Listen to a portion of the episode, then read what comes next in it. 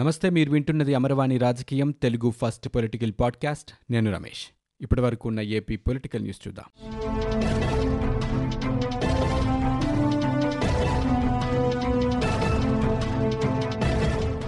AP high court ఆదేశాలతో governor బిశ్వభూషణ్ను నిమ్మగడ్డ రమేష్ కుమార్ కలిశారు. హైకోర్టు తీర్పును ఆయనకు వివరించారు. తనను తిరిగి ఎస్ఈసీగా నియమించాలంటూ ధర్మాసనం ఇచ్చిన తీర్పును అమలు చేయాలని కోరారు. ఈ మేరకు గవర్నర్కు వినతిపత్రం అందజేశారు. అనంతరం ఆయన మీడియాతో మాట్లాడుతూ ఎస్ఈసీగా తిరిగి నియమించాలన్న హైకోర్టు తీర్పును గవర్నర్కు తెలియజేశానన్నారు. తన విజ్ఞాపనను గవర్నర్ సానుకూలంగా స్వీకరించారని తెలిపారు. గవర్నర్ జోక్యంతో సానుకూల ఫలితం వస్తుందని ఆశిస్తున్నానని నిమ్మగడ్డ అన్నారు. హైకోర్టు ఆదేశాల మేరకు రాష్ట్ర ఎన్నికల కమిషనర్ను నియమించే అధికారం గవర్నర్కు ఉందని ఉన్నత న్యాయస్థానం గతంలోనే స్పష్టం చేసింది అని తెలిపారు. ఇక రాష్ట్ర ప్రభుత్వ ప్రతిపాదన మేరకు స్థానిక సంస్థల ఎన్నికల నిర్వహణకు రాష్ట్ర ఎన్నికల సంఘం రెండు వేల ఇరవై మార్చి ఏడున షెడ్యూల్ ప్రకటించింది. ఒకపక్క ఎన్నికల ప్రక్రియ జరుగుతూ ఉండగానే మరోపక్క దేశవ్యాప్తంగా ఈ కోవిడ్ నైన్టీన్ కేసుల సంఖ్య బాగా పెరగటం మొదలైంది. షెడ్యూల్ ప్రకారం గనక ఎన్నికలు నిర్వహిస్తే కరోనా వ్యాప్తి పెరిగే ప్రమాదం ఉందని, అందుకే ఎన్నికల ప్రక్రియను ఆరు వారాల పాటు వాయిదా వేస్తున్నామని మార్చి పదిహేనున రమేష్ కుమార్ ప్రకటించారు. ఆయనేమో ప్రతిపక్ష నేత చంద్రబాబు నాయుడు సామాజిక వర్గానికి చెందినవారని, ఆ పార్టీకి మేలు చేసేందుకే ఎన్నికలు వాయిదా వేశారని ముఖ్యమంత్రి జగన్తో పాటు ఆ పార్టీకి సంబంధించిన మంత్రులు, వైకాపా నేతలు తీవ్రస్థాయిలో విరుచుకుపడ్డారు. ఈ నేపథ్యంలోనే తనకు రాష్ట్రంలో భద్రత లేదని, కేంద్ర బలగాలతో రక్షణ కల్పించాలని మార్చి పద్దెనిమిదిన ఎన్నికల కమిషనర్ కేంద్ర హోంశాఖకు లేఖ రాశారు. అప్పటి నుంచి ఆయన కొంతకాలం హైదరాబాద్ నుంచే విధులు నిర్వహించారు. ఈ నేపథ్యంలో రాష్ట్ర ప్రభుత్వం ఒక ప్రత్యేకమైనటువంటి ఆర్డినెన్స్ ద్వారా ఎస్ఈసీ పదవీకాలాన్ని తగ్గించేస్తూ రమేష్ కుమార్కు చెక్ పెట్టింది. దీనిపై నిమ్మగడ్డ హైకోర్టును ఆశ్రయించారు. పలుసార్లు విచారణ చేపట్టిన న్యాయస్థానం నిమ్మగడ్డకు అనుకూలంగా తీర్పునిచ్చింది. కానీ హైకోర్టు తీర్పుపై ఏపీ ప్రభుత్వం సుప్రీంను ఆశ్రయించింది. దీనిపై మూడుసార్లు విచారణ చేపట్టిన సర్వోన్నత న్యాయస్థానం హైకోర్టు తీర్పుపై స్టే ఇవ్వలేదు. దీంతో కోర్టు ఉత్తర్వులను అమలు చేయకపోవడంపై ఏపీ ప్రభుత్వంపై హైకోర్టు ఆగ్రహం వ్యక్తం చేసింది. దీనిపై గవర్నర్కు కలిసి వినతిపత్రం సమర్పించాల్సిందిగా నిమ్మగడ్డను ఆదేశించింది. కరోనా మహమ్మారికి సంబంధించి రాష్ట్రాల్లో పరిస్థితి ఎలా ఉంది అనే విషయం మీద ప్రధాని నరేంద్ర మోదీ ఆరా తీస్తున్నారు. ఈ మేరకు ఆంధ్రప్రదేశ్ సీఎం జగన్మోహన్ రెడ్డితో ఆయన ఫోన్లో మాట్లాడారు. కరోనా వ్యాప్తి నియంత్రణ చర్యలపై ఆయన చర్చించారు. తెలంగాణ ముఖ్యమంత్రి కేసీఆర్, తమిళనాడు సీఎం పళనిస్వామితో పాటు బీహార్, అస్సోం, తమిళనాడు, హిమాచల్ ప్రదేశ్, ఉత్తరాఖండ్ సీఎంలతో కూడా మోదీ ఫోన్లో మాట్లాడారు. సీఆర్డీఏ రద్దు, అభివృద్ధి వికేంద్రీకరణ బిల్లుల ఆమోదం కోసం గవర్నర్ను ఆశ్రయించడం రాజ్యాంగ ఉల్లంఘనే అవుతోందని మాజీ మంత్రి దేవినేని ఉమా అన్నారు. ఈ బిల్లులు శాసనమండలిలో పూర్తిగా విఫలమయ్యాయని, ప్రస్తుతం సెలెక్ట్ కమిటీ పరిశీలనలో ఉన్నాయని ఆయన చెప్పారు. మంగళగిరిలో ఆయన విలేకరులతో మాట్లాడుతూ అన్ని హంగులతో రాజధాని అమరావతి సిద్ధంగా ఉందన్నారు. ప్రభుత్వం ఇప్పటికైనా తన నిర్ణయాన్ని మార్చుకోవాలని ఆయన సూచించారు. తూర్పుగోదావరి జిల్లా కోరుకొండ మండలానికి చెందిన ఒక బాలికపై సామూహికంగా అత్యాచారం జరిగిన ఘటనపై జనసేన అధ్యక్షుడు పవన్ కళ్యాణ్ స్పందించారు. ఈ ఘటనకు పాల్పడిన మృగాళ్లను కఠినంగా శిక్షించాలని ఆయన అన్నారు. అత్యాచార నిరోధానికి తీసుకొచ్చిన దిశా చట్టం ఏమైందని ఆయన ప్రభుత్వాన్ని ఈ సందర్భంగా ప్రశ్నించారు. ఇలాంటి ఘాతుకాలకు పాల్పడుతున్న ముఠాలను అణచివేయకపోతే మహిళలకు రక్షణ కరువవుతోందని పవన్ కళ్యాణ్ ఆవేదన వ్యక్తం చేశారు. పేద కుటుంబానికి చెందిన బాలిక పదో తరగతి అనంతరం తల్లికి సహాయపడాలి అని పనులకు వెళ్తే కొందరు వ్యక్తులు చిత్రహింసలకు గురిచేసి అత్యాచారానికి పాల్పడ్డారని అన్నారు. ఈ కేసులో పోలీసులు ఇప్పటికే పన్నెండు మందిని అరెస్ట్ చేశారు. అత్యాచారం పోక్సో చట్టం కింద కేసులు నమోదు చేశారు. కలియుగ దైవం తిరుమల శ్రీవారి ఆలయ మాజీ ప్రధాన అర్చకులు శ్రీనివాస మూర్తి దీక్షితులు కరోనా కారణంగా కన్నుమూశారు. గత కొద్ది రోజులుగా ఆయన వైరస్ బారిన పడ్డారు. తిరుపతిలోని టీటీడీ కోవిడ్ ఆసుపత్రిలో చికిత్స పొందుతూ సోమవారం తెల్లవారుజామున ఆయన కన్నుమూశారు. శ్రీవారి ఆలయ ప్రధాన అర్చకుడిగా దాదాపు ఇరవై ఏళ్ల పాటు ఆయన పనిచేశారు. శ్రీనివాసమూర్తి దీక్షితులకు ఆలయ సంప్రదాయం ప్రకారం అంతిమ సంస్కారాలు చేయాల్సి ఉంది. కానీ కరోనా వైరస్ వ్యాప్తి నేపథ్యంలో కేంద్ర ప్రభుత్వం నిబంధనల మేరకు మృతదేహాన్ని కుటుంబ సభ్యులకు కూడా అప్పగించే అవకాశం లేదని అధికారులు చెబుతున్నారు. వైఎస్ వివేకానందరెడ్డి హత్య కేసులో సీబీఐ విచారణ ఈ రోజు కూడా కొనసాగుతోంది. పులివెందులలో వివేక నివాసంలో సీబీఐ అధికారులు విచారణ జరిపారు.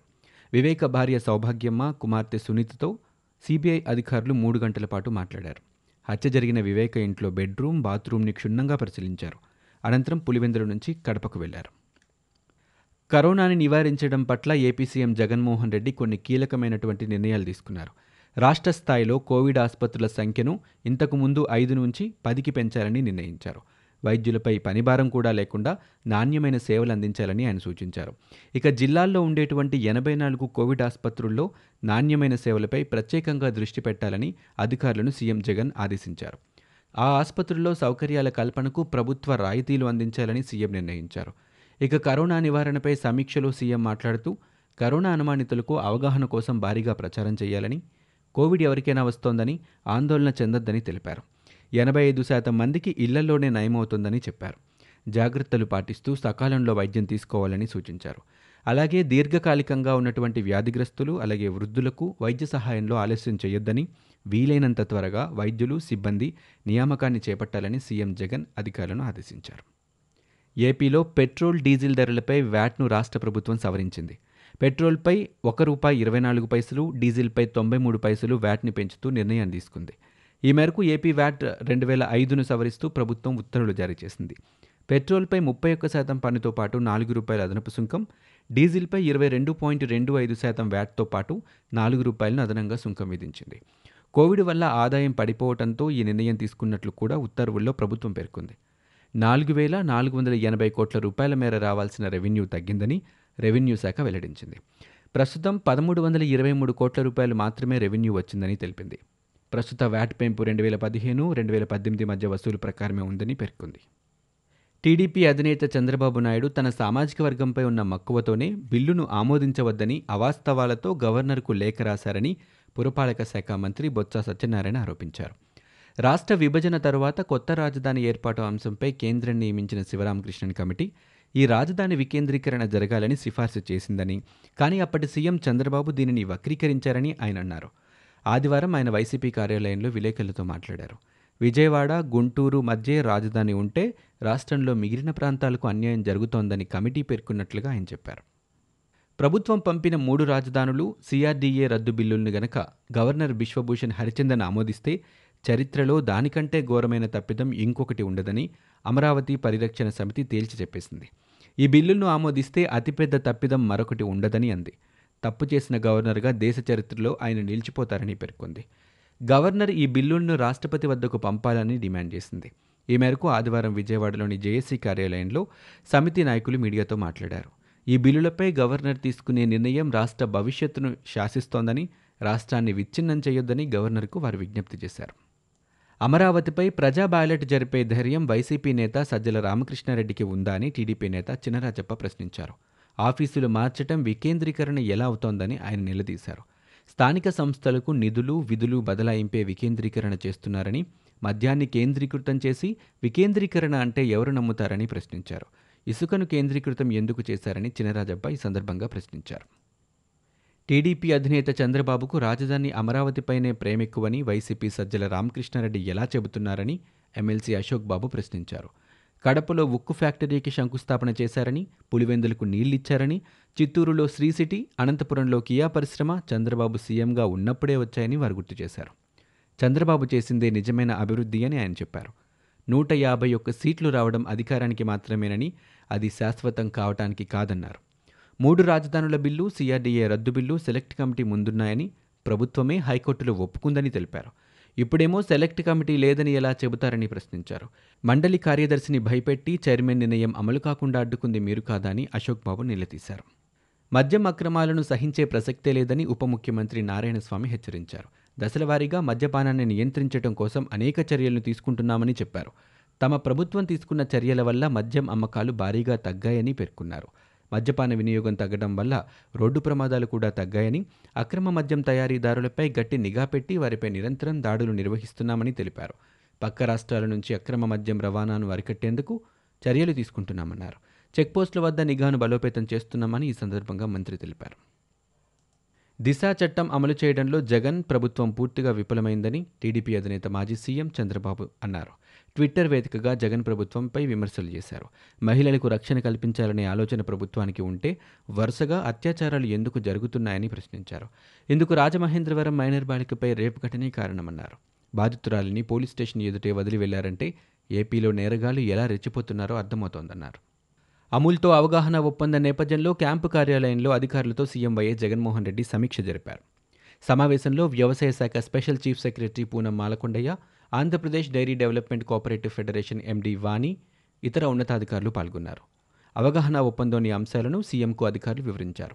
రాష్ట్ర పాడి పరిశ్రమ అభివృద్ధి రంగంలో కీలక పాత్ర పోషించనుందని అధికారులు పేర్కొంటున్నారు.